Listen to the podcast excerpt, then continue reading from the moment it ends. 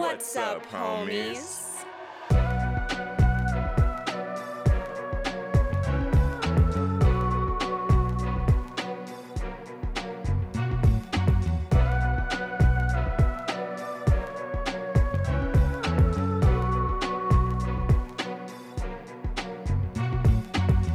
What's up, homies? I'm Erica. And I'm Roshane.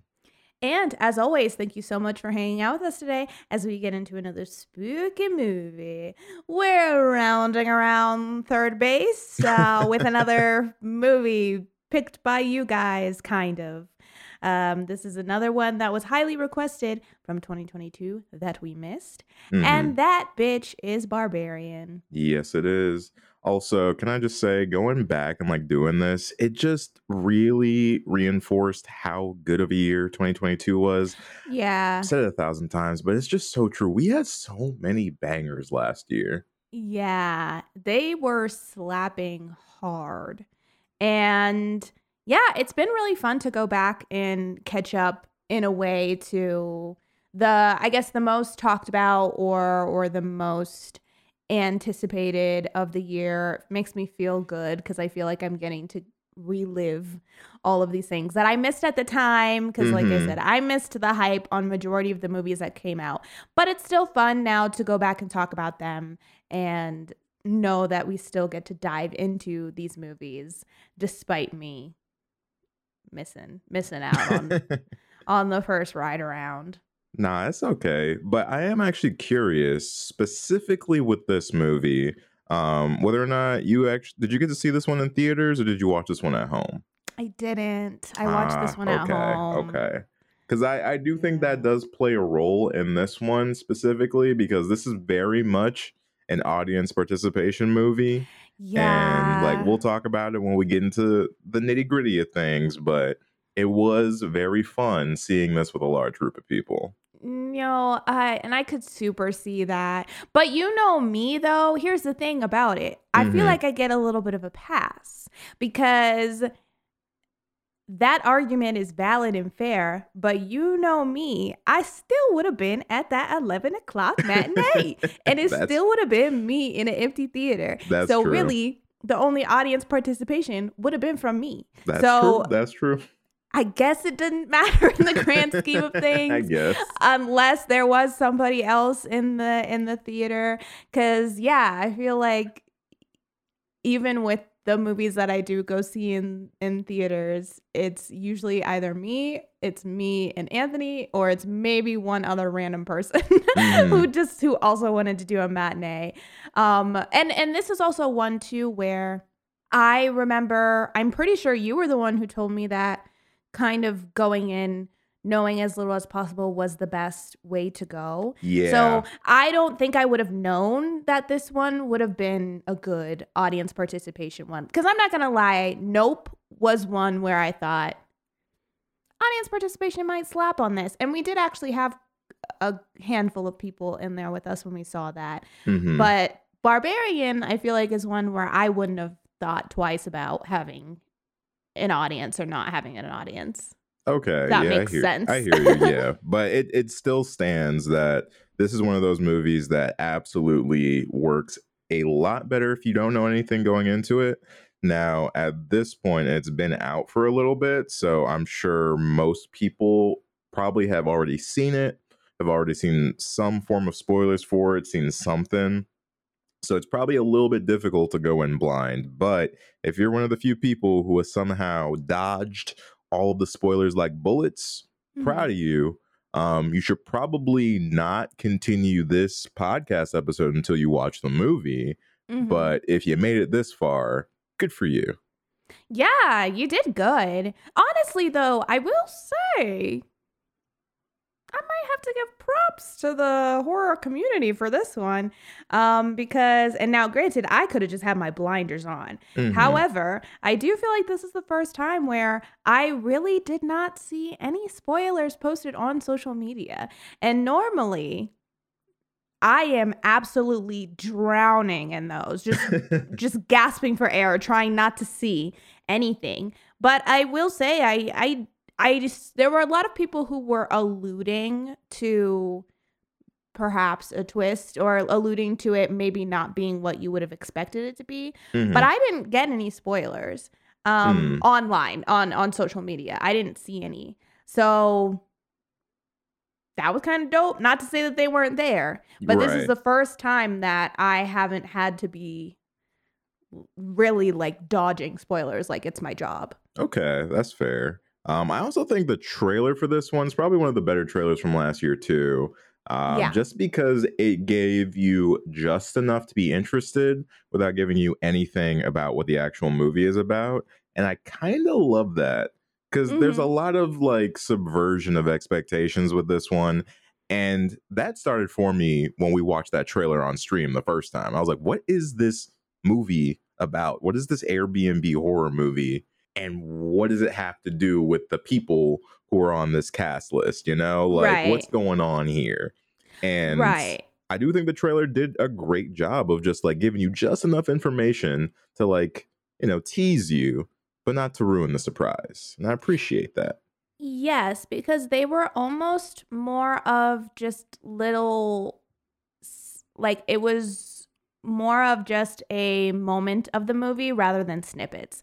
It Mhm. was it was basically a scene from the movie was the trailer, yeah. and so then you really knew the very very very base plot line Mhm. and you kind of could see how that the scene unravels in a way but yeah you were given nothing more than that which yeah definitely worked in this movie's favor and can be risky to a certain degree Mhm. because i do think when you have trailers like that you're really banking on the audience latching onto that mystery part of things and saying, I don't know what's going on, but I want to check it out rather than being like, oh, this, what is this? I don't want to see this. It could go either way, but it worked out in this movie's favor. I think they tapped into just enough where people were interested and not annoyed Yeah. by the trailer. yeah. So I'm really excited to talk about this one. Um, I'm excited to talk about all the in and outs, all the twists and turns that this one does. Um, but I do know that we do have to talk about how scary this one is, correct? we do, we do. So, scare scale one to five, five being the scariest, one being not scary at all. What are we thinking? What's the vibes? I'm gonna give this one. I'm gonna give it a four out of five. I'm giving it a four out of five. My mind for a second there went three and a half out of five. Um, because I do think the scares are just concentrated into certain parts. But there are some solid jump scares in this one, and like Mhm. jump scares that are a little bit different than your usual jump scares. And I think a lot of the uh subject matter of this is very creepy and a lot of the kills are very jarring and out of nowhere as well that can be pretty Mhm. frightening so like i think overall the scares are kind of up in this one it's funny because it is also a very funny movie like there is a lot of humor in it as well um but i think for your average horror viewer there's enough scares in here to warrant like at least a three and a half but i'm gonna give it a four Okay. I'm to go kind of in the middle. I'm to say 3.7 perhaps. okay okay Because for me, I didn't I didn't jump or anything when I watched this movie. And so I guess basing it off of yes, maybe people who are more into horror, it, it's up there, but not quite as bad as a very jump scary heavy movie. It's it delves more into the creepiness factor, building up tension. There's a lot of darkness in it, but Mhm. never too much where it feels overwhelming. Um, I yeah, I would say your four out of five. I think hits perfectly for someone who is maybe a more casual fan Mhm. or is maybe a little bit more easily spooked. yeah But I think just right in the middle of 3.5 and 4 is where probably most people will fall Mhm. with this movie um, just because there is definitely a anticipation of terror that's Yeah. that kind of gets under your skin but the payoff for some of it it's not going to make you jump out of your chair or anything like that at Right. least from my perspective Okay. Cool, cool. I could agree with that. But without further ado, let's go ahead and hop right into the film. So, homies, we are entering into spoiler territory, and you have been warned. But today we are talking about Barbarian from 2022. This movie was directed and written by Zach Cregger, starring Georgina Campbell as Tess and Bill Skarsgård as Keith. Tess Marshall is on a trip to Detroit for an important job interview. She arrives at her rental house in the dead of night during a storm, but is greeted by a stranger, Keith, already staying in what should be her temporary home. Turns out, the house was double booked, and against her better judgment, Tess agrees to stay for the time being.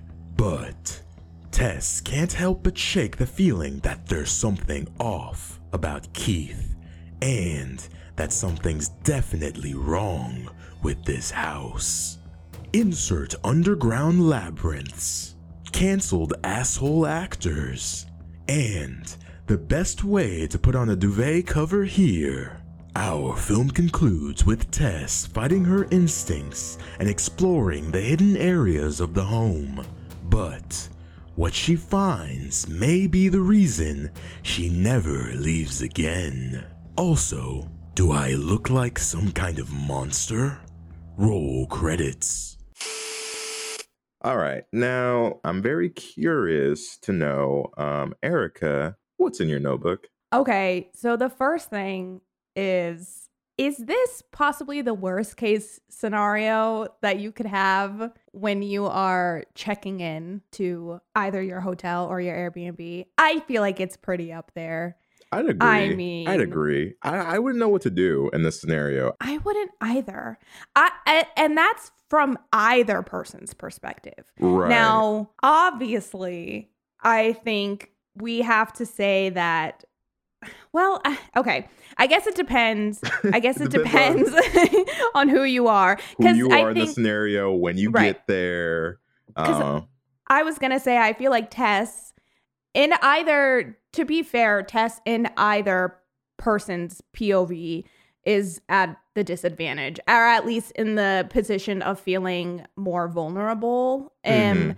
and so that could go either way. But I will say I feel like it is worse to be the person coming into the situation and not having the place to stay because it's you have to give the right of way to whoever was there first. I think you just it's not fair, but I think you just have to give it up to them to make the decision. And most people would probably say kick rocks and good night or at the most say yeah, sure, you can come in while you figure out what you're going to do. mhm. But when the clock strikes midnight, I'm going to be asleep and you're going to have to go elsewhere. yeah, that's that's true, but like that's it's hard and it's complicated too because it's like even in that scenario, right? Like the person who's there first would have the agency over the place. If I have a reservation for somewhere, if I have the proof of the reservation, uh good luck trying to kick me out of my Airbnb in the middle of the night Right. in pouring rain. Like right. You know what I mean? Because like even like this scenario, we have you know Tess shows up to her Airbnb. She's clearly going through some stuff, but she's also in Detroit for her um, job interview for something that she's very excited about getting. And she gets there, but she can't get into her Airbnb. There's no key where it's supposed to be, and then some random dude appears in the window of the Airbnb that she's supposed to be in, which is terrifying. That that's got to be so terrifying, and that's one of the reasons I definitely think Tess is the worst case scenario. Like Mhm. this scenario, plus being the woman in the scenario, every part of this is red flags. Yeah. Oh, um, th- the biggest flags, the American flag size red flags. But I also feel like, weirdly enough, I feel like the predicament is less scary. I would have been more scared if I was Tess in Keith's position, if I was already in the Airbnb Oh, and, and some showed up. guy knocked on the door in the middle of the night. That honestly would probably scare me more than knocking on my Airbnb thinking that I was good to go and somebody's already in there because I have the ability to just be like LOL and like turn around, do an about face and run back to my car. That's But true. Being that's true. already in the Airbnb, being already comfortable and being alone, and then in the middle of the pouring rain in this neighborhood that looks run down and derelict, there's just some guy at my door would scare the actual shit out of me. You have a point. That that's you definitely have a point there. Um, so both situations suck, most Yes. definitely. Unfortunate. Yeah, but like at least, yeah, I guess you're right. Cause I, I feel like at least in the situation that we have here, there's that brief moment, there's that brief grace period, right, where like she's confused. I'm sure she's a little startled by it, but she's still not jumping to the absolute worst conclusion, right? Whereas right. the flip side, if Homeboy just shows up out, out of the darkness, um, you're you? definitely assuming serial killer. Right. It's just some guy who probably saw me in this house by myself. That's what I'd assume is some guy saw me pull up to this house all by myself and has just been waiting to do a little knock knockety knock at my door in the middle of the night. Um, but it it's I will say I feel like for the situation, this is just across the board it's shitty. But with the situation and the way that it's laid out and leaning into horror assumptions, hmm you would think that Keith is potentially has bad intentions or Keith is going to turn out to be our antagonist just because of the way that the situation is laid out. It's kind of like textbook, oh, this is a bad situation. Yeah. And in her head, we do see that Tess is very, very reluctant to put down her guard or to get too comfortable with this situation. But I do have to give it to her. I do think that she does do some asks the right things, checks the right things as much as she can Oh, Um, absolutely. like trying to see his reservation because that's the issue is they both booked the reservation through different sites or apps or what have you right. and that's where the wires got crossed so checking that sort of a thing um, checking his id taking a picture of it Which also in hindsight is kind of funny that like both of them being there at both of them being there at the same time was actually just an error. That's kind of yes that's kind of nuts that it uh, ended up that way. But right with the situation that plays out yeah, yeah but still, yeah, Tess is very resourceful and very smart going into this, which I think is very. I think it's one of the main reasons why I brought up the uh, whether or not you saw this in theaters and the audience participation part. Because watching this a second time through, I think I get why all of us were screaming at the screen at wondering why she keeps going back into places and making certain decisions that she makes later on Mhm. because in the beginning every choice that she makes is the right one she does Mhm. everything that a smart character needs to do in a questionable situation to stay safe and so like you establish from the beginning that this is an intelligent character that has survival instinct and so Mhm. I think what that does to you as the viewer then is once the horror movie aspects of things start kicking in, you can't help but feel like betrayed and upset because you're like, yo, you were so smart 20 minutes ago. what are you doing walking down that hallway? Like, what's wrong with you? Right, right. And we'll get into her decision. Yeah, because I have some thoughts on her decisions. But yeah, she, for the most part, she is dealing pretty heavily in self preservation in this beginning. And really, it is kind of a, she's just a victim of circumstance because she does need to be here for a job interview. Not only that, but she kind of she needs to be on her top game. So Mhm. sleeping in her car is not necessarily ideal. Not only that, but she's in a place that she is not familiar with. And there are no hotels. There's a convention in town or something happening that weekend where she cannot find a place to stay. And it just feels like the better, there is no better situation because sleeping outside in your car, particularly in the neighborhood that they're in, is not any more appealing than sleeping safely not safely but i guess i should say comfortably in in this place that you were supposed to be in Right. and so then it starts to become her obviously still very guarded against Keith and trying to figure out if this is going to be a safe enough situation where she can fall asleep and and feel okay. Right. And at least it- she has a lock on the bedroom door. At least she has a lock on the bed. That's true. That's very true. But I mean, it it doesn't help that the guy who was renting the place before her is Pennywise. So it's like Right. Though granted, in this movie, he does seem very normal. Um, he he just kind of has like a skittish energy to him that before yeah, before you know all the different details, it can come across as maybe nefarious because you're just like, what's this guy's deal? Why is he acting so strange? Like, why is he mm-hmm. being so weird? You come to find out later that that's just kind of like his personality and who he is. But like in the beginnings, everything, even from the audience perspective, is just like, it's really hard to trust Keith. it's just, it's so difficult. Right. Because then you say, Oh, am I the clown? Because I don't. Am I to just look this man in his eyes and think everything's okay? And I have seen some people commenting um, that they feel like Keith is not necessarily a good guy.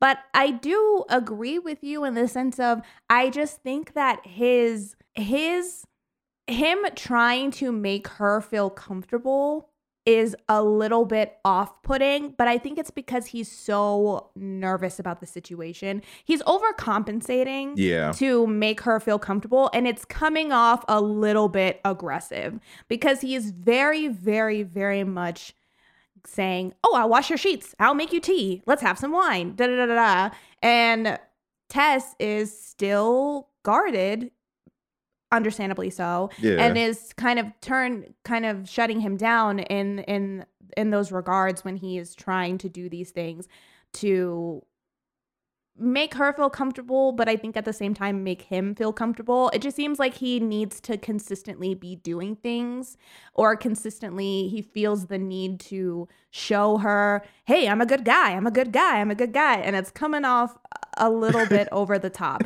But I don't think I could see how that could be a red flag because Mhm. it it is a bit it, especially in her situation it's like dude you're being way fucking pushy um but i also feel like it's very hard to judge him because we don't get to know him for very long no. and so, what we have to assume is that that is the way that he is. And it's just a weird situation that both people are trying to navigate. From his perspective, he never expected to be sharing this Airbnb with someone, let alone a woman that it seems like he is attracted to and is getting along very well with. So, I don't think it's crazy for him to be overcompensating to try and make her feel better about the situation. Um, and also, too, later on, from Keith's perspective, he also gets kind of spooked by her because he wakes up in the middle of the night and she's just standing over him. So it's like you can see both perspectives. I think it's just a little bit of mis um miscommunication and they're both can only trust each other as far as they know each other, which is not at all. right. But these two characters do eventually uh, warm up to each other over mutual love of jazz documentaries. Um, Mhm. Turns out that Keith is involved. Very niche. right super niche which i think is probably why they had that connection because like it's so niche that yeah. tess couldn't believe that someone else would even like know the reference that she made and i gotta say once they do warm up to each other they're kind of cute together like granted Yeah. like in a different scenario maybe i'd ship it maybe maybe Right. Under different circumstances, maybe this would have been the meet cute that they talked about later down the line. mm-hmm Um, if if things had been able to progress, because it does seem like they're making, if if nothing else, they're making the foundation of a friendship because of how much they have in common. And so, yeah, it, it's kind of nice to see. Now, of course, on a it's funny because I think this is one of those movies where you can almost breathe, like you can almost exhale easier when you're watching this on a rewatch because even that first time you want to believe that keith is, is telling the truth and everything is good to go but you can't not really No, until no. I, this, until this is very much a second watch feeling. I did not feel that at all the first time through. yes it's it's very much on the second watch it it's it's just kind of nice to see them get along and have this conversation and and have a situation that is really shitty but they are able to find someone out of it that is maybe the best case scenario of this sort of a situation happening. Um so that aspect of it is nice. But yes that's definitely a second watch kind of uh feeling that you don't necessarily get to enjoy the first time through. No, absolutely. and then I also enjoy that um Tess and Keith have basically kind of the theme conversation of the Yeah. movie, which is just like how women and men approach certain situations. Kind of go back to what we were talking about initially with like the whole setup to all of this, right? Like Tess talks about how Keith in this situation doesn't really have to worry about too much because he's a guy, which is very mm-hmm. true. Like you have to navigate things differently, especially like these sorts of situations when you're a woman. Mm-hmm. And that is definitely a theme throughout basically this entire movie. Like we see that time and time again about like the difference between how other characters are reacting to the situation versus how basically Tess is going through these situations. right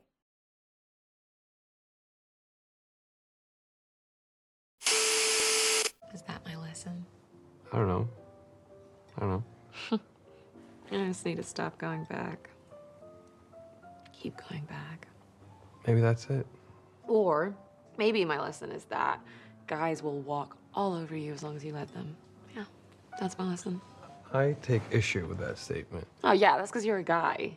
I mean, the world's different for you. Guys get to blast that way through life, making messes. Girls have to be careful. Elaborate. Okay, take tonight. If I had been the one that checked in first and you showed up late at night, What, you wouldn't have let me in? hell no, I wouldn't have let you in. Do you think I'm crazy? But if I was dumb enough to let you in, you wouldn't even think twice. You would just march on in. Hey, You just marched on in. Yeah, because I had to. And it was scary. Yeah, What- and what, it's do I look definitely like some kind of monster? a valid Not point. point. It's in this sort of a scenario. You know that um when she saw Keith in in in the Airbnb, that was the first thing that Tess would have thought about. It's the first thing that any woman would have thought about is Mhm. her safety. But for Keith, that's not a thought that would cross his mind. It's more of a what's going on? What's happening? Yeah, okay, you can come in sort of a thing. Oh yeah. And like if Georgina so- Campbell walked up to my door and was like, "Hey, I'm supposed to be staying here," I'd be like, "Oh yeah, no, totally. You can go ahead, right on it." yeah, you're right. You're right. yeah, it's just it's not something that Keith uh would even even has to have cross his mind. It's not a worry that he ever has. The worst thing I said, like I said, that he's worrying about is making her is maybe trying to make her feel more comfortable in the situation. Mhm. But that's because he never has to worry about his comfortability because that's not a concern for Yeah. him. Like he's never in happen. danger, quote unquote. Yeah. What could happen by inviting her in? That's not something that he is ever worried about. Um, but that's the only thing that she is concerned about is what will happen to me if I walk into this Airbnb, and and vice versa. What will happen to me if I sleep in my car on the street? Yeah. Like, I'm damned if I do, damned if I don't, which is not necessarily for him. I feel like it might not have been a big deal if he had come later and ended up having to sleep, Sleep in his car. Yeah, he wouldn't Yeah. even probably have thought twice about it. It would have been uncomfortable, would have been annoying, Mhm. but I don't think he would have been worried about his safety. Right. That's very true. Um, and so yeah, so like watching this a second time through, it it layers this entire section with like a different lens because like you know what the deal is, and so you're kind of just watching these characters figure it out in Mhm. real time. Um, however, I will say for that first time through, this all of this is very tense. Like Mhm. it's tense every single moment i love that um from a filmmaking perspective we're paying very close attention to safety decision make or safety decisions by tess every time tess locks a door every time tess checks something like we the audience see that as well so that anytime later on when she makes a mistake we're also very much paying attention to that as well. The first one, quote unquote, mistake being her not locking her door for the first night. Mm, hmm Right. Which, yeah, at, at that point, she's seemingly uh, enamored with Keith and is not thinking about, hey, maybe I should lock this bad boy. But yeah, she falls asleep, the door opens, and she hears a noise that she goes to check up on. She finds Keith having a nightmare. And it's the first kind of instance of something feeling strange or Yeah. something feeling off. Um, not necessarily towards each other, because I will say, even the first time that I watched this, I will, I feel like this is the first time that I kind of ruled Keith out Right? Yeah. because of the circumstances it just felt like it really never i don't i did not believe that he would have gotten up opened her door ran back to the couch and pretended to have a nightmare it was the first time that i thought okay there's something else here Yeah. sort of a situation but we also um, get the first instances that there may be someone else in the house as yes well. yes that there is uh something somebody else potentially there with them. And that is creepy. And it's kind of interesting later on because nothing really happens to them. It's more so just feels like it's like it's not like something got taken or anybody got hurt or anything it almost just feels like someone looked at them and then kept it moving which makes sense later on. But in this instance, it's like, what is what is really going on? Because what's- why would you? Why would you? Why would you? but like the the one like uh concrete thing here being though that we all saw the door being closed before she went to bed. So someone Right. most definitely did open her door um and do something whether that was peer in there or something but somebody was at her door. That Mhm. much we know for a fact. We just don't know exactly what's going on quite yet. right. Um. And so then the next day, um, if if somebody that lived in a place kind of gasped and choked a little bit when I told them where I was staying, I'd probably not stay there. right? I'd probably say, you know what? Let me go ahead and pack it up and pack it in. yeah. Because the look on her face when she said where she was staying, that would have been enough for me.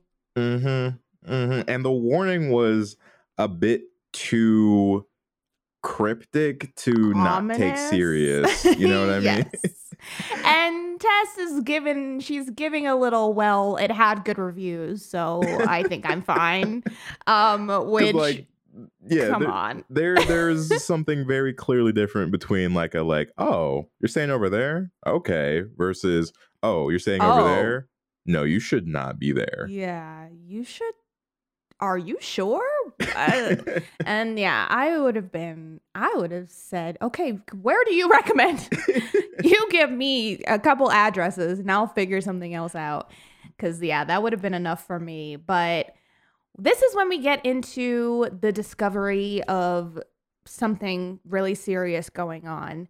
And also, we have our introduction of our homeless man who is trying to help um, Tess, but very much comes at her with "I'm about to kill you" energy. Oh, absolutely. Everybody's just a little bit, a little aggressive. hmm So the shot is really cool of him just like sprinting at her while she's like at her car. I did Yeah. really enjoy that. Yeah, and it's terrifying. And then yeah, my man comes in like a goddamn locomotive. He's yes. and why's he called little girl, Little girl. You can't go in there, little girl. Get out of that house. Like, yes. bro, there are so many different ways you could have phrased what you were trying to say. That would have been substantially more helpful than the way you went about it. yes. Not to mention, we find out later on that you're actually pretty well spoken. So, like, you could have used your words You're better fine. than you did. You didn't have to be doing all that. Coming at her like Andre the Hedgehog, first of all. and then, yeah, just screaming, little girl, little girl, get out of that house. Get out of that house. And so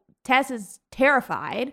And so she does. Now, granted, like, she didn't have time to really react to what that lady had said her or had told her because it's like that happens and then the next thing happens. But I think she does start packing up. Yeah. Um, and kind of getting her shit together, Mhm. ready to bounce. But she doesn't want to leave Keith, Keith all um, by himself without telling him this information.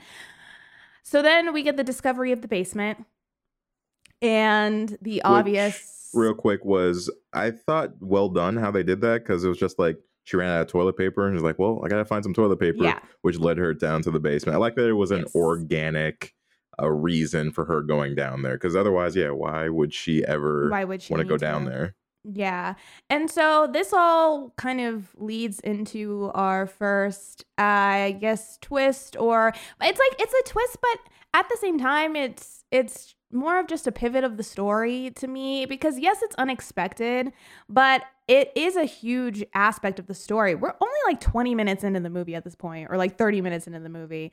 Um so it's I, I feel like this movie or this story just pivots multiple times Mhm. um and all kind of swirls into one bigger story but it feels like there's three different stories happening because there's almost an upstairs story and a downstairs story because upstairs in the airbnb is much different than what is going on downstairs True. um, and then in our last act, they just kind of come together. It's like they Mhm. finally meld into each other.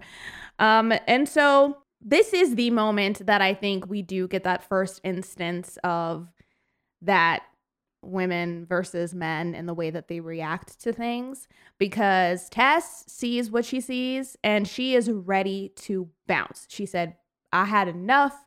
Something weird is happening here. We got to go. Yep. Keith, on the other hand, is curious and wants to see for himself, which Yeah. is absolutely not the way that I would have reacted. I would have been like, say less, girl, my car is already packed.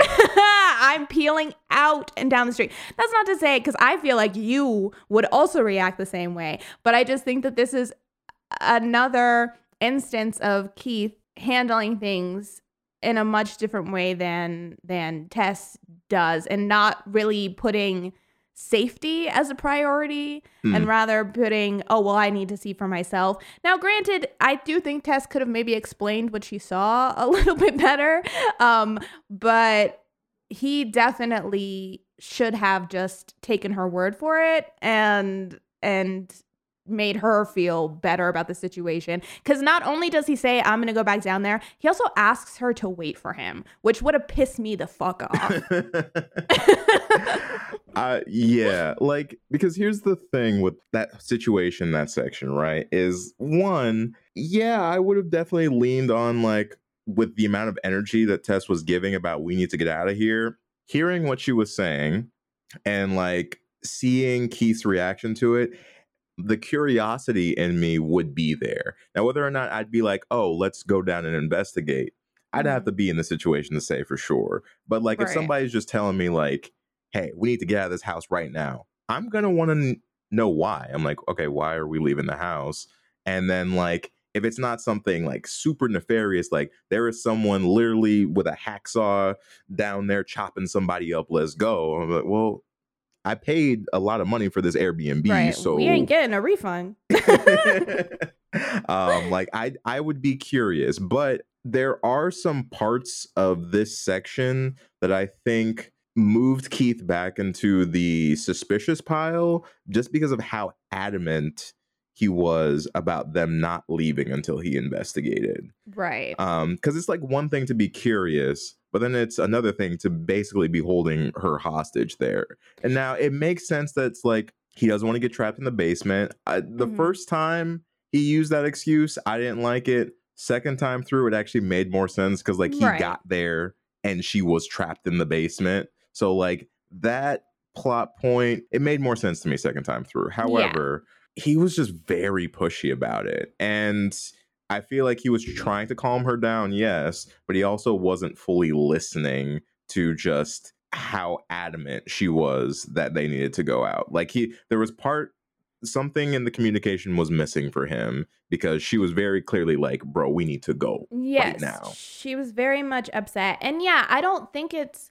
because i think you could tess also lets her curiosity get the better of her that's how she discovers this room and and this kind of hidden wall and she goes all the way back there.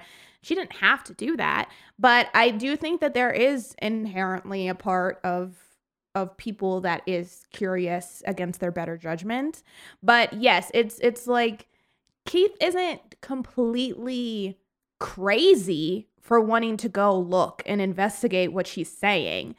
But yeah, it's I think it's just the way that he approaches her being so obviously emotionally rattled by something that she's seen down there and not trying to at least get her to safety and then come back later or something. He's a little It's- dismissive about everything, Yeah. which for me is suspicious in the moment because right. he still hasn't fully been cleared yet that he isn't Right. the antagonist. So it's like, or why? working with someone or Yeah. So it's like, why do you want to go down there so badly? But curiosity kills them. Because yeah he, he he wants to go take a look and and tess we do learn about tess which i think is very clear with the the people that she comes across in this film and the way that she reacts to them especially the men that kind of get thrust into her life.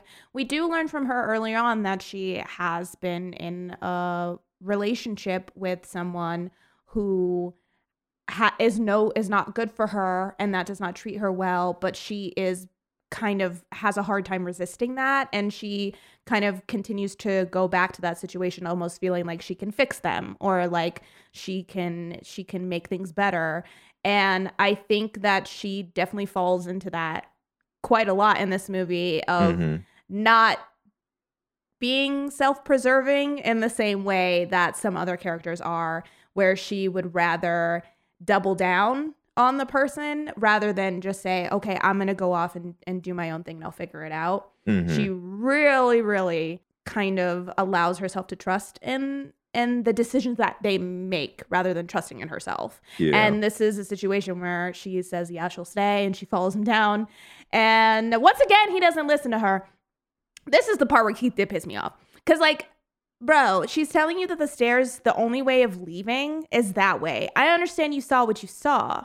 You didn't even see what you saw. You got bit where you got bit. And that's where you're you're like freaking out about that. Fine, whatever.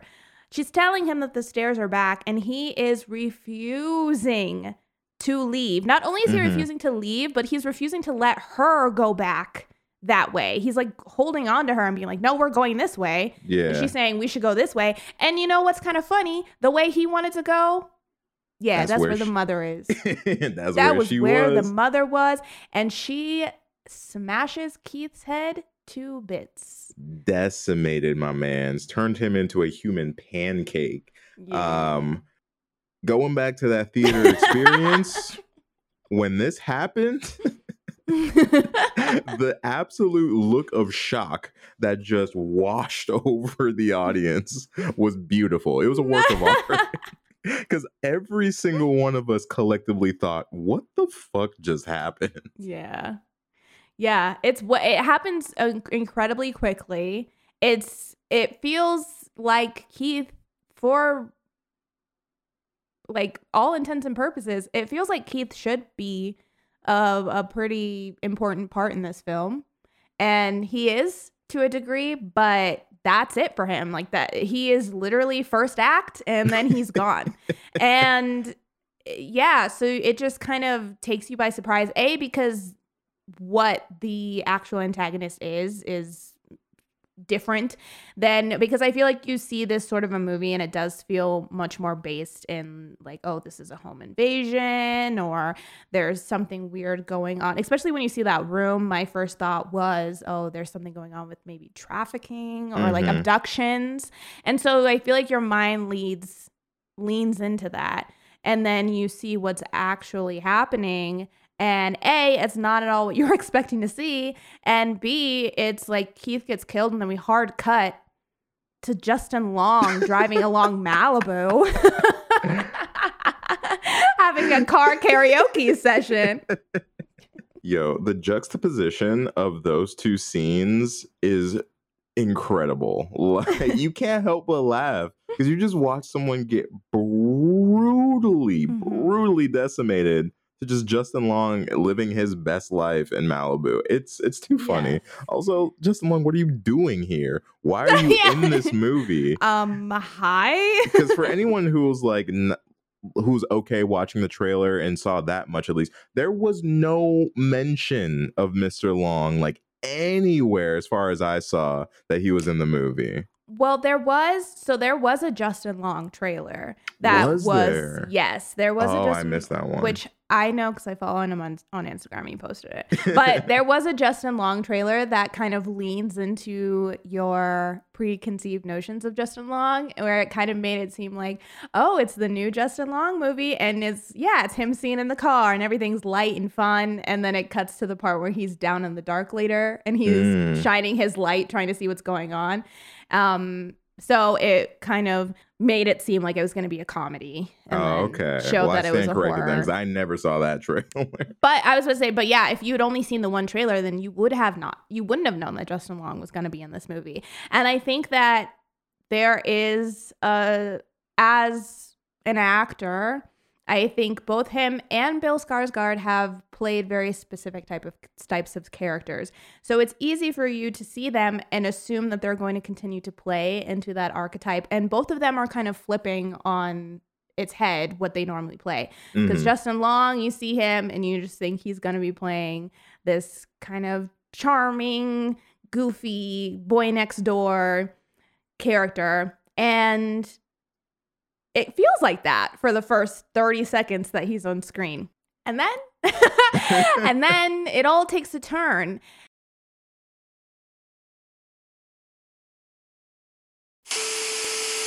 Yellow! Hey, AJ, I have David Stern and Melissa Herberts for you. Love it! Guys, you're on with AJ. Yo, what's up? Hi, AJ. Uh, hey, AJ, uh, we need to discuss something that's just come through. Cool, what's up? So, this is a bit of an awkward conversation, but there's been a troubling development. Okay, what? Apparently, Megan Maddox has contacted the network through her lawyer, and she's made a very serious accusation against you. Really? What'd she say? She's claimed that you were sexually aggressive during the filming of the pilot, and she no longer wants to move forward if you're involved. She. What? The network is taking this very seriously. What does that mean? That means that at this time they're going to start an investigation. wait, wait. Wait! What about the pilot? Wait, so I, I, hold on. Wait a minute. This is crazy. So are we not picked up anymore? Well, like I said, they're going to conduct an investigation and then decide how to proceed. An investigation? AJ, I think honestly the most likely outcome of all of this is that Yeah. even if the show does go forwards, it's very unlikely that you will be involved. No. I'm fired? I think essentially that's that's the most likely outcome. And this kind of A leads us bitch. into our Oh second my God. act where we are following his character. It we completely shift from Tess and we move into AJ. And it's an interesting time because you are following following a character that you really don't want to follow. You don't this is not a guy to root for. This is not a guy to be worried about. Um, you're just kind of watching him exist, but we have an actor who has been accused of sexual assault. And this is kind of the beginning of the accusation. So we kind of see him trying to figure out what he's going to do next because he gets kicked off of the show he's on. And hmm he's kind of trying to figure out what he's going to do for money. But we find out that he owns the Airbnb. That's how he's tied into this situation. Yeah. And also, but when I say accusations, I, he did it. Like He he, did did, it. it. Absolutely we do find out that he did do it for sure. But Mhm. at the at when we first meet him, we're we're seeing him kind of fight, you know, push back against Yeah. that. We're watching the like first bits of unraveling that's happening because like he's getting Yeah. this information a day before it's about to be made it public. drops. Yeah. So it's like you're about your your cancel wave is coming after you in 24 hours time. We're just letting you know ahead of time. Um, get ready for that. And he is not doing well with this. No.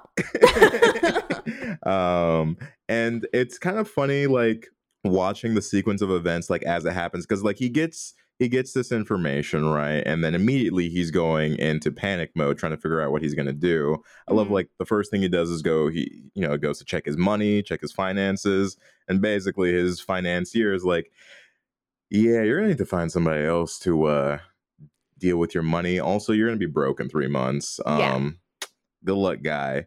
And then immediately, so like hearing this news, he's leaving town to go try and make some cash by selling that Mhm. property or like trying to see what he can get from that property to immediately get a call from his lawyer being like, my guy, you can't leave the state. You're under Yeah. investigation. What are you doing?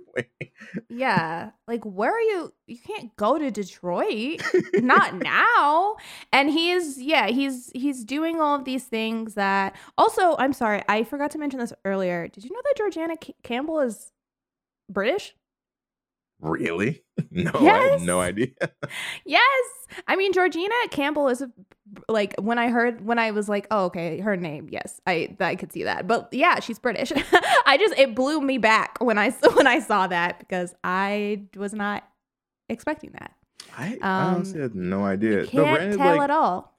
She does. She's very familiar because I think she was on like an episode of Black Mirror because I remember her face. hmm Um, but I just like I didn't super recognize her. But that's crazy because you could not tell. You cannot tell. Love that for her. Mm-hmm. I that was random, but I I knew if I didn't bring it up now, I was gonna forget, and I did want That's to okay, mention that's that. um, but yeah, Justin Long's character, we just watch him kind of spiral here at the beginning, and once again, we have a very selfish character who does not want to admit to themselves that they are a bad guy, that they are a selfish person, who is consistently trying to do all of these things to make their reputation seem better or make themselves seem better, but it is all very selfishly done. It is not ever for the right reasons or because they uh, you know they're never doing any he's never doing anything for other people. Everything that he's doing is completely for himself. And so we also have another character. I, I think it's so interesting because really we only have three main characters Mhm. and two of them are men and then we have tess.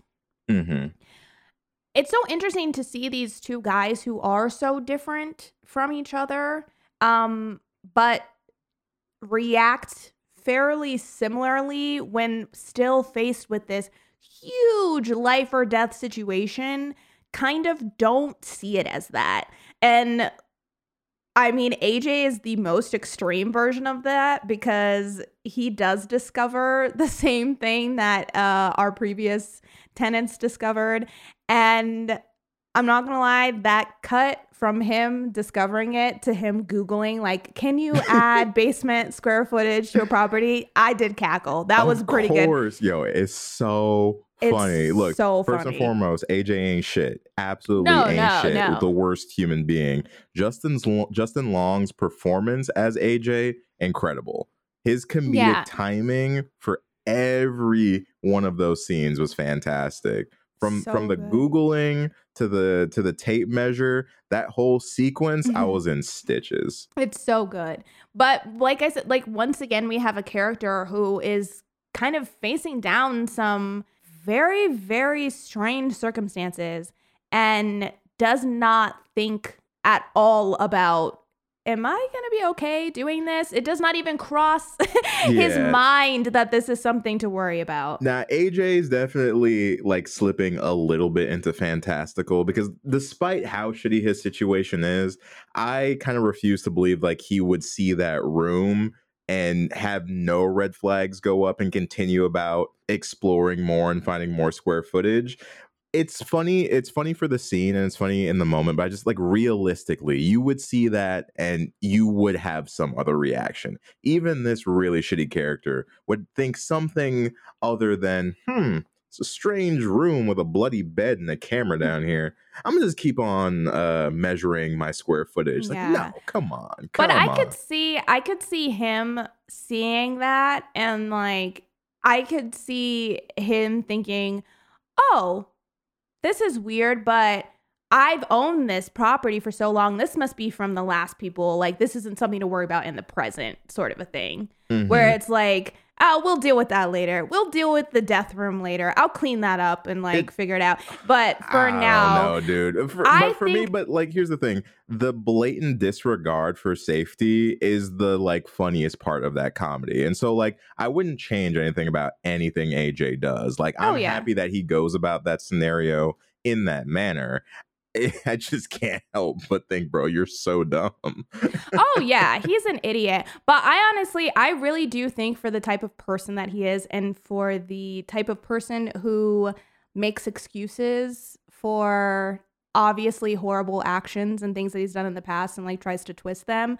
I could see him not giving a fuck about that room. I will say when you start to go down into the dungeon, uh that on. maybe would be kind of fucking weird. Like I I feel like once he starts to go downstairs into this stone cold like ro- like hallway, then I would think that's a little bit strange, but I could see him I could see him not cuz he does kind of give pause when he finds the room. But I Mhm. could see him being like I'll deal with what's in here later.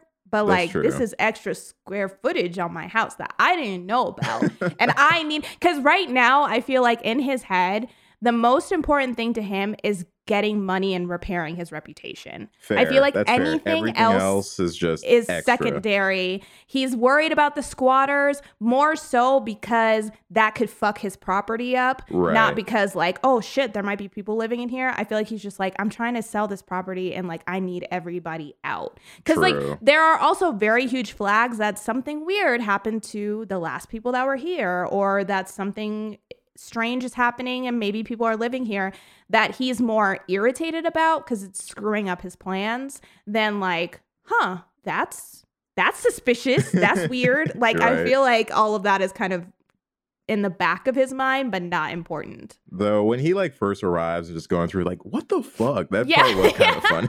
what the fuck? Yeah, and he calls them and they're like, we don't send people out to clean it unless they're guests. And I was like, Ugh, gross. But also the other another small thing, but just a little choice that made me giggle a lot is like when he is going through their stuff and then he finds Tess's MacBook and is like, And he okay, he just chucks it across the room. Yeah, it's because it's a MacBook that really sells that joke. yeah. But like, bro, again, Justin Long playing a Mm. terrible character, but he's killing it out here. Blatant disregard for other people or their things. Um, but yeah, so AJ ends up becoming our next victim. Um, He Mhm. comes in contact with the mother, and this is this is the this is when we finally got to start to like flesh out what's going on downstairs. We get to see more of what's happening downstairs, and I do love that there's an implication that these tunnels and this whole kind of underground bunker continues and goes on and maybe has multiple rooms and all of these different things. I love that there is an implication of that, but we never get to see it. So Mhm. you can kind of make up in your mind for yourself where what it's like down there. Mhm. And I feel like when you start to think about that and the mother as a character, it it becomes really tragic and really and really sad and really scary. I will say like this whole thing with with Frank Mhm. and his whole MO when we go back in the past was honestly probably like the scariest the scariest part, part, right? One of my notes Yeah. was the scene where Frank is just watching that woman in his car. Probably the Mhm. scariest scene in this entire movie. And when he unlocks the window so he can get in later. hmm Oh, that is so scary. And and this idea that he has created this whole soundproof and like this whole thing within his house. basically. Yeah, that that nobody will ever find out about. And there's also this feeling of because when we do flashback and meet Frank and see that whole situation, you can kind of get a notion of how this neighborhood became the way that it is. Definitely feels like there were probably black people moving into the neighborhood, um, and the white tenants that were already there did not like that and thought the neighborhood was going to shit. So everybody moves except for Frank. And then you kind of understand that Frank probably was so happy that black people were moving there because he knew the cops would probably not even fuck with that neighborhood anymore. So Mhm. he was able to get away with this shit forever. yeah. And like that's so scary to think that he was just doing that until he couldn't do it anymore, until he just got too old to do it. That's true. And like I am happy that they included that little bit with Frank and his neighbor too cuz I was listening to the Dead Meat um podcast covering this and they were talking a little bit about the depiction of Detroit and a lot of like horror specifically Mhm. and just like how it's usually depicted as like abandoned buildings and just like a really shitty place, right? And not often do movies or stories explore why certain places in Detroit ended up the way that they did. And so like I like that they included that little bit cuz it's like it's not too much. It's not like an overbearing like, oh, also we're going to talk about gentrification and all this like they Have you heard about those black people coming up here? Like, it, like, they didn't throw in a whole lecture in there, but they gave you No. just enough to understand the implications and like still keep the story going, which I appreciated. Hmm And it works out in the favor of this film because I, I do think that it's just enough where you, like you said, you get it. You can see why Frank was able to get away with stuff for so long, but you can also understand why this has been able to happen for so long.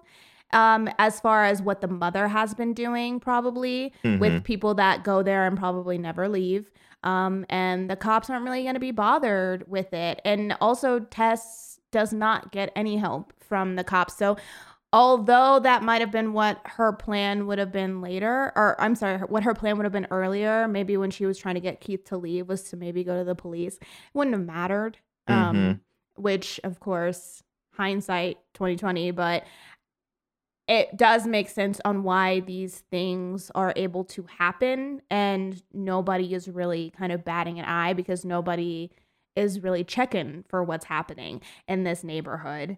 Um i will say that it's crazy that AJ didn't realize that the neighborhood was like this, but it also it's not weird at the same time because I do know that there are a lot of people who buy up who have a lot of money and buy up properties anywhere and without even having to go see the property. Yeah, Like, that's what I was like. it, it's happens all the time. This situation strikes me as he is barely ever at this specific property. Though, I mean, we do find out that he does have family in Detroit because yeah, he talks to his parents. So, like, so Yeah. like he does have roots in Detroit, but you can kind of gauge that this specific property is one that's just for money. Yeah. Um but yeah, so AJ gets down there and once again immediately is so combative, which I get it. This is a crazy situation. But if I got thrust into this situation and the one person that was there was telling me to calm down or like do this, don't make don't make her mad, blah blah blah blah. Oh, the way I would have been babbling like a fucking baby, I'd have been like, blah, blah, blah. like I would have been I'd have been like, say less. All right, whatever, whatever.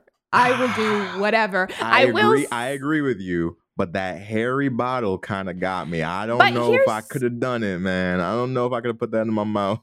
Here's the thing. Um, why they could have taken that hair off. That is one thing where you're a baby, but you can still do things. like you could have easily reached up and just plucked that hair off. What's she gonna say? Oh, you can't do that. Like who, who's gonna say something? You could have easily plucked that hair off and kept it and kept drinking, kept it moving.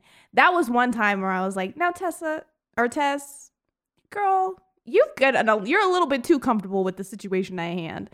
Because yeah, I would have just all right, just blown it off, just been like, yeah, blown that blown that hair off and and kept on Uh, kept on going. Because yeah, I, I that can't was lie, I was I was cringing right there along with AJ. I was like, I know I gotta do this to survive, but uh, that's nasty. it's gross, but it's the better option. We come to find out. That's the thing is the way that that Tess is making it seem like this is the best option. I probably would have believed her, but yeah, I would have had to do a quick flick off that flick of the hair Mhm. before we get all get all up in there. That's true. Now, I remember the first time through, the mother did really throw me off because, like, at this point in time, this was like the third time that I was thinking to myself, what the fuck is this movie about? um, so, like, I wasn't. It took me a while to like get used to the mother as the antagonist and just like at you know pull that part of the story in.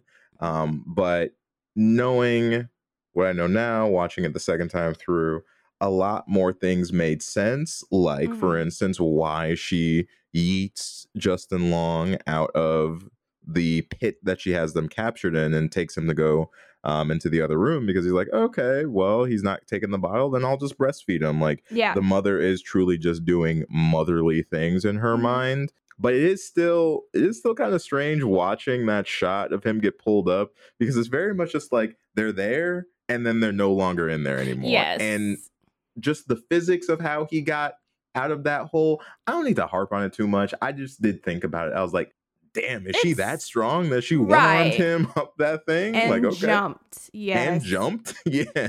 Yeah, it's like it look. It kind of looks like in SpongeBob where all the fish hooks were down and they would yank them up real quick. That's kind of what it looks like Oh, just happens to it for a little Justin. Justin Long. but yeah, it happens very very quickly. But yeah, the the mother's strength in the is a little bit. It's kind of hard to tell because it's in some ways the mother is human, but obviously after years and years and years of inbreeding has mutated and and what have you but sometimes Mhm. it is kind of hard to tell what what kinds of restraints she has Mhm. because it feels like she should have some um but she definitely has some superhuman supernatural moments Yeah, absolutely. Though when she took AJ into that room and booped his nose, that Oh, shit yeah. took me out. It's I was so- assassinated. I was laughing so so, hard. It's so cute. Yeah, it's it's wild because I'm sure in AJ's head he was probably like, "What the fuck is going fuck on?" happening? um, but yeah, going off of what you said, and I think it makes sense too. Why it's crazy to think, but if they had had their Airbnb for just a night, they it, it it's like I think back on it and I'm like, there probably were people who stayed at the Airbnb and left and were fine And we're totally because fine. they if they had stayed for just the night and left the next day nothing would have happened True. really the only reason something happens to them is because they kind of go down and are investigating a little bit more now that's not to say that the mother wouldn't have eventually maybe come up and done something but i do think that first night um it really does feel like she was just checking on them and they were asleep and she was like okay. okay cool now keith was having a nightmare so maybe that's what kind of like brought her up Oh, is that would be kind of like it's never touched on, but that would be kind of cool if that was the implication that like that is Yeah. why she came up there. Is because he was because he was like, He was having a screaming. real yeah, he was having Yeah. a really bad night terror or whatever was going on. Um, and so yeah, it, it really does feel like she just came up and checked on them, and then and and then kept kept it kept it going. Um, so yeah, it's it's like there's a lot of instincts that the mother really does have, where it's it really is just nurturing, but also all she knows is violence and nurturing. Right. Those are like the two things that she knows is violence from her father and then how to take care of babies because of that video that she has probably been watching on a loop for her entire, entire life. life. Yeah. Yeah. So there is no in between, which is also why I think that she cuz I, I I wondered at the first time I watched it I was like why did she kill Keith? But I do also think that there is inherently maybe a distrust in men that she Yeah. has because she is afraid of her father and the only manly figure in her life has hurt her and assaulted her and been violent to her for her entire life. So I do think that if Keith had been if Keith had been more kind of like relaxed maybe she wouldn't have killed him but i do think that in that instance she wanted to protect tess more than she were wanted to protect keith because it kind of felt like he was maybe getting violent he Mhm. wasn't but i wonder if from her perspective if it seemed like he was Maybe I never thought about it like that, but that Yeah. all well could have been why. 'Cause he's, like, in the grabbing and yeah, we're shaking talking her. about how he was grabbing her and like all that stuff. She could have just gone into protective mother mode there. That's Mhm. that's nuts. I never thought about that, but that's kind of cool. it's just the only thing I can think of of why she would have just gone so quickly from "Oh, you're my baby" to "I wanna, I'm gonna kill you" because it's similar to what she does to AJ later. She only hurts him after he hurts Tess, Right. so I think she just goes into like protective mode. Mm-hmm. That's you know, that's interesting. That's very interesting. I wow, yeah, you blew the lid Oh, off of that one for me. Yeah, you got me with that one. Crack the Uh, case wide open.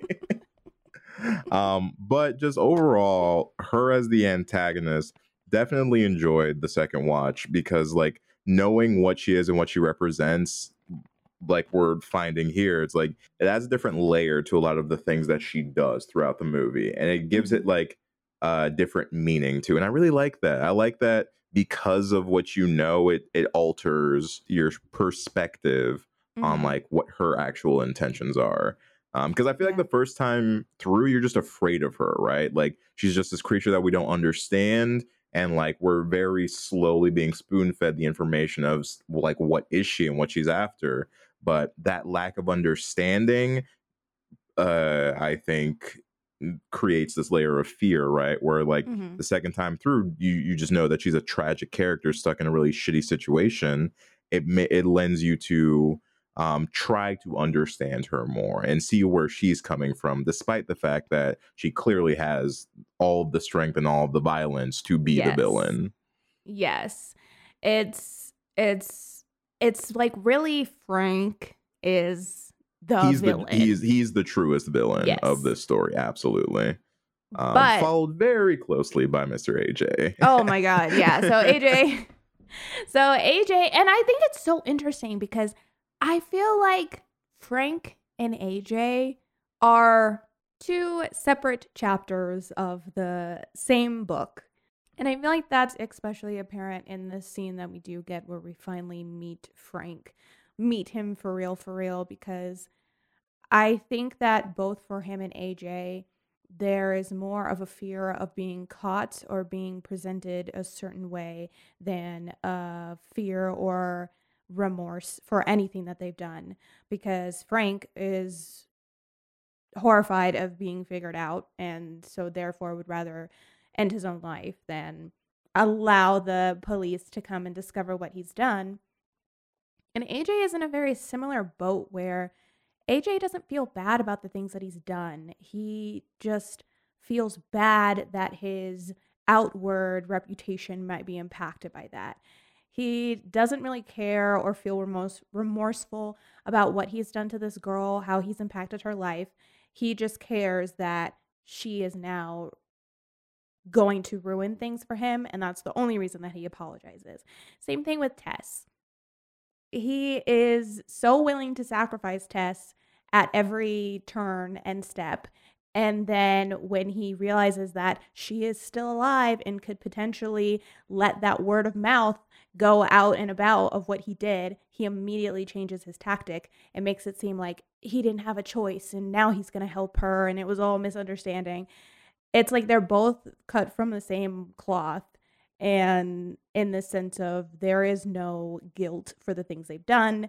There is only guilt at the fact that they will now be caught for the things that they've done. Mm, yeah, sinner cast the first stone. You know what I'm saying? Like, Yeah. bro, you you ain't in a place for judgment right now. Well, you should be judged, but you shouldn't be doing the judging Right. currently, AJ. And Um, like you're also the one who yeah, cuz cuz AJ goes in there and he thinks that Frank is also a victim and then Mhm. discovers that that he's not. But I'm like, "Bro, what? You what you thought you thought she had him up in here he in a bed with the TV like doing all that like, my man's chilling in his bedroom and AJ's Right? like AJ's like she's gonna fry blah blah blah blah blah it's like uh, get out of here Get out of here, fool. But yeah, they, despite mine and the entire audience's um, shouts and pleas, uh, Tess does go back to help AJ, Mhm. and they they get out. They do get out, and they make it out of the house. Um, but the mother is not too far behind, AJ and so you know, leading in. Oh yeah! Oh yeah! Sorry, I almost skipped over a very important piece of bullshit. Um, in the AJ regard, he shoots Tess, Mhm. which you can't help but be pissed about. Out of all the things he does, It's that part I'm I'm that- pissed about the least because I understand, Yeah. but still also fuck you, dude. Why are you making the situation worse? Yeah, that's the one where you're like, okay, that was definitely an accident. Like it Mm. was a mistake. But it just it's so frustrating because it's Tess continues down this path of of going in and feeling like she needs to save people and feeling like she needs to help this guy that she doesn't really know. She just wants to help him because she feels bad. And it's knowing who he is and knowing who she is and knowing both of their intentions, it Mhm. just sucks. Cause It it sucks. just sucks because you're like Tess, you're not even supposed to be here right now. and it, I think it especially sucks because in a way, AJ could at that point in time, AJ could have gotten out on his own. He didn't need to be saved anymore at that point. Um, so it sucks to know that she went back down there specifically for him, and also that he waits to shoot her until she says hello. right. is also kind of a bummer.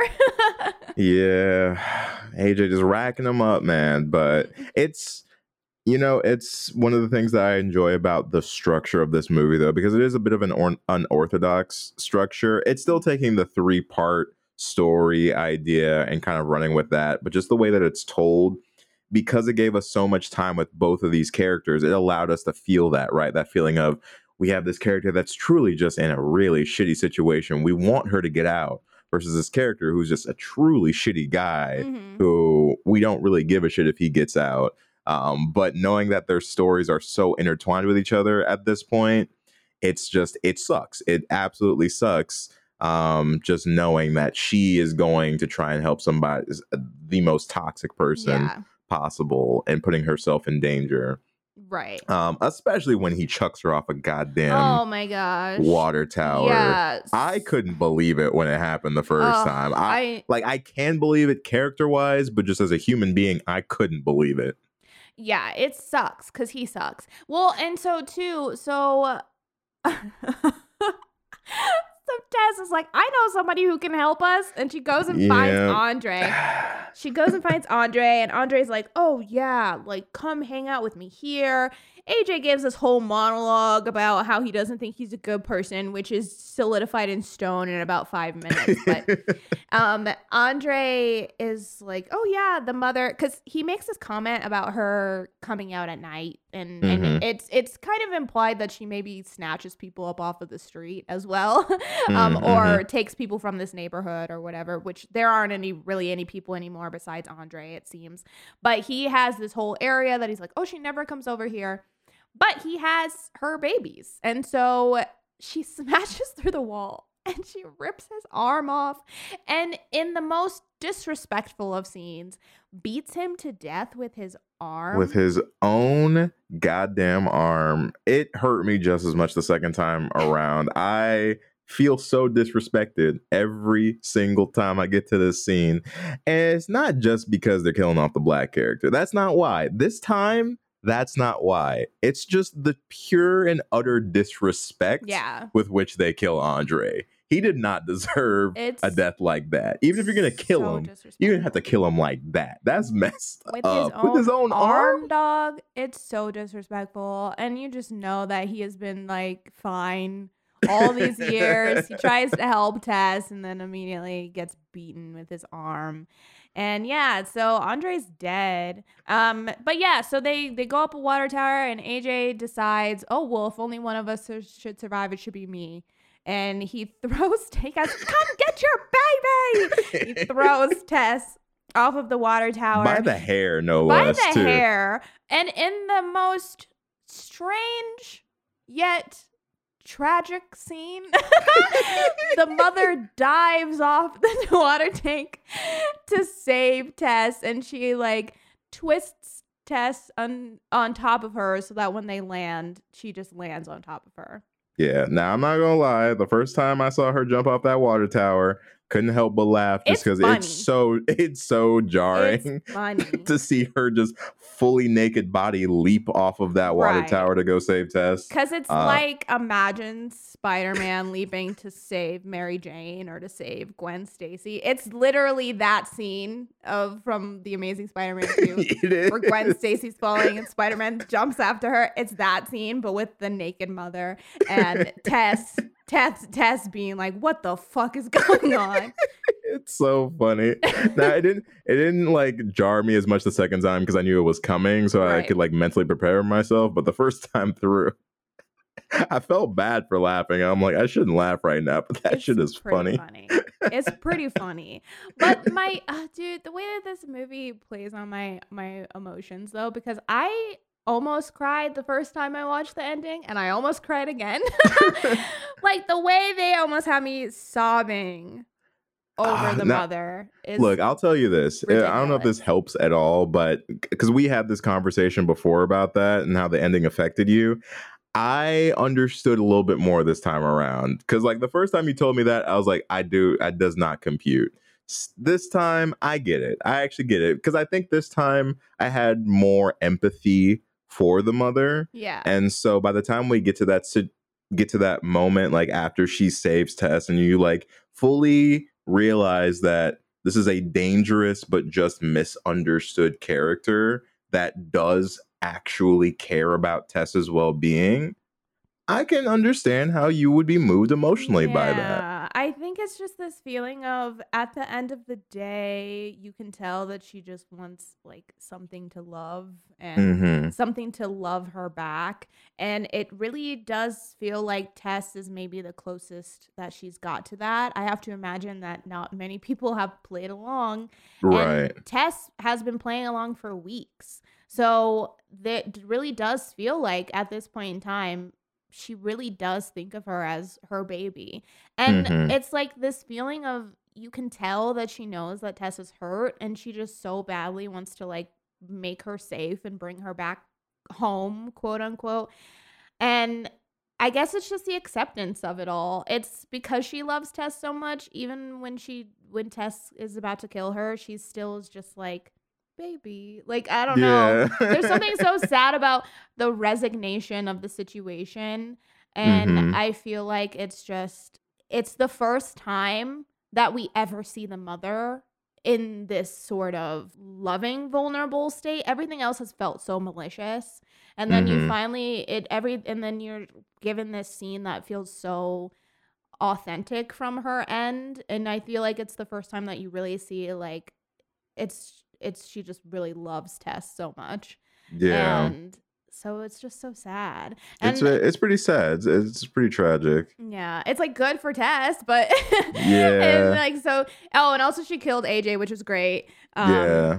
uh, but yeah, it's just a, it's it, it's just a a sad moment because although it's what needs to be done, it's the best thing that prob for both of them because also that's no way for the mother to live to be living. yeah. yeah. it's like the best thing that that can be done but i just think there's something so earnest about the way that she's really worried about tess and never want and didn't want her to get hurt and and yeah i don't know something about it something about it really gets under my skin and the, I mean the choice of "Be My Baby" Oh. for the ending credits as well. Fabulous choice. such a Uh, good such a good choice it's perfect It, perfect it really is perfection. perfect Um, also, quick shout out to Matthew Patrick Davis who played the mother, um, just for giving the character that personality that um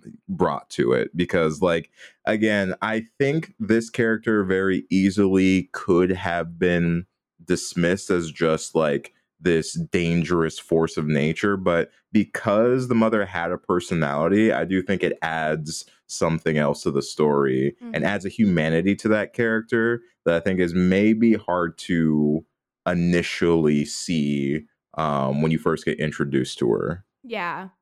Yeah, there's so much going on with this with this character um which is not easy to do with a character that doesn't really talk very Mhm. much and also for the most part has limited emotive emotions that can be portrayed because of the prosthetics it's it's like you she there is movement to the face but it's it's it's mainly feels like it, it's all reliant on like the mouth and the eyes and i feel like we do get enough through that to really see how the mother is feeling um and what everything that's happening around is like really how it's making her feel and i do think like i said i i feel like especially at this this ending bit i do think that there's enough there that that it feels it feels like there is a relationship there even though there shouldn't be. It, it just feels like there is there's like true truly conflicting feelings going on. And even for tess it's it's weird because i i for tess i think she's oh, like she's just she's like i can't go back. I'm not i'm not doing this. But it's it's weird because i do feel like even tess realizes in this moment that sh- the mother loves her not that she gives a not that she should have to give a fuck because she's yeah. Through a horrible situation but it's like a weird re- revelation Yeah, for- she definitely she too. knows. She absolutely knows cuz she even you can see that she was starting to have those feelings when like she initially rammed her car into her and they're just kind of like sitting staring e- into each other's eyes for a 2nd Mhm. Um like I feel like sh- at that point she had already started to get some semblance of just like if it's not pity, understanding for this character of being Right. like I'm terrified of you. I do not want to be near you, but Mhm. like there's there's something tragic about you. Like there's some there's something here that's not your fault and like I understand, but also I'm going to hit you with my with my truck. yeah. I'm sorry. Right. And of course in that ending too, it's like the la is when sh- is right after she does find out what actually happened from Andre. She finally hears the story about what the mother is exactly. Mhm. Um but yeah, it's a great ending. The the music choices is great. I I like the ending. I could see I've seen a couple of people who feel who say they felt like it was like anticlimactic. I don't think so. I honestly feel like it was the the right ending for me. I think especially for this situation in the sense of not every good thing is going to prevail. Like sometimes things just end the way that they end and there's Mhm. no kind of hope or goodness on the other side of them because you think about it and it's like Frank is dead. He's never going to have to answer for anything that he's done. AJ is never going to have to answer for anything that he's done. And there's really no justice in in any of it because No. Nobody believed Tess in the first place. And Yeah. so I just feel like I don't know, it feels it feels realistic to me in the sense that Tess got the best that she I think earlier Andre says like you got out alive like and that's all that matters like take what you get kind of a thing. And I feel like that's what this ending is. It's like you got out with your life and that's kind of it. Yeah, Like- it's true. Yeah, I agree with that. I, I feel like just being alive is the most that she can hope for. And I do like as well that despite screaming at her for a majority of the movie to stop making the d- decisions that she was making, she stayed true to who she was. Yeah. And like, I do personally enjoy that with characters. Like, I, of course, I want the characters to go on some sort of journey and like to alter and change in some way. But I love when people's like, if they go into the movie with a good moral compass and they still leave with a good moral compass, um, I, I enjoy that. And I think that despite everything that happened to Tess, Tess is still a good person right. and like no matter any choice that she was presented throughout the course of this she made the decisions of a good person and like I, I like that because again it really uh, it really reinforces how terrible of a character aj is in comparison. Hmm Yeah, and honestly too, I feel like in some ways that is a weakness for you could see that as a weakness, but I also do think that the things I maybe just because of the type of character that she is, that she has, were kind of became her strengths because I do feel like the aspect of her playing along with everything, it's like that is the kind of stuff that allowed her to survive in the end is Mhm. this kind of this this nature of like okay i'm gonna i'm gonna play along and i'm gonna you know lean into into this idea and and wait for my chance and rather than like jumping in headfirst like a lot of our other characters do i think that is the thing that allowed her to survive because even with AJ, even though it was done for her to go back, she did she she waited until she had taken the mother out. She didn't just run back in there head first. Right. So it wasn't a bad idea for her to try to go back for him. He was just, you know, down there red eye red dead fucking redemption. So like she didn't she didn't know that. But I do think that a lot of those aspects of her is what helped her to survive. Yes, it got her in that situation, but it also got her out.